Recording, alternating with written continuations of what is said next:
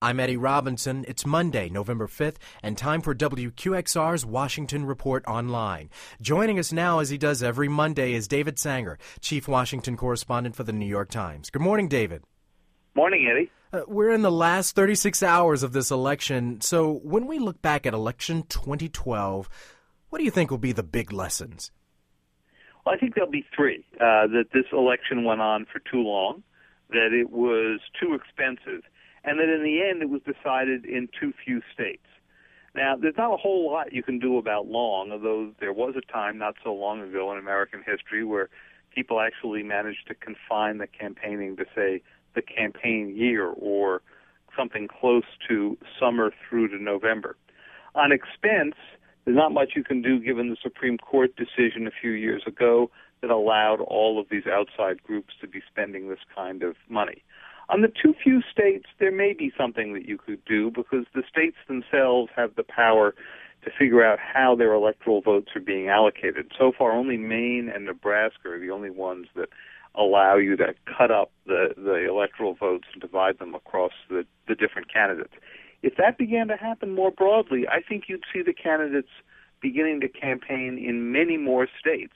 Really, since the conventions, they've only been in about six or seven. So, David, at the end of the day, what role will Hurricane Sandy have in influencing the outcome of the election? Well, there's an overall sense that it helped President Obama a bit because the polls show that people believe that he handled this pretty competently compared to, of course, the last great hurricane that we're thinking back to, which was uh, Katrina. But in terms of people getting to the polls, in the uh, in the states that uh, are going to be watched most closely uh, tomorrow night, the battleground states, the hurricane really wasn't much of a factor. So I don't think it's going to have much to do with turnout. It did help uh, President Obama in freezing the campaign at a moment that Mr. Romney, some believed, was gaining some momentum.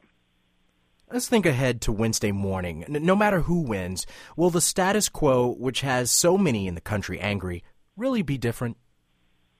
I suspect it won't be that different, Eddie. When you think about it, the chances that either the House or the Senate are going to change hands are very slim, unless we're we are very surprised, and that means that whoever becomes uh, the president is going to end up dealing with a divided Congress. I think the big question is on Wednesday morning: Are we going to have a clear outcome? I think the thing that many people worry would be bad for the country is if you have a split between the uh, electoral vote and uh, and the uh, majority vote, as we did in 2000. Having that happen twice in, in 12 years would probably be a pretty divisive thing. New York Times Chief Washington Correspondent David Sanger. I'm Eddie Robinson, and that's the Washington Report on Classical 105.9 FM WQXR.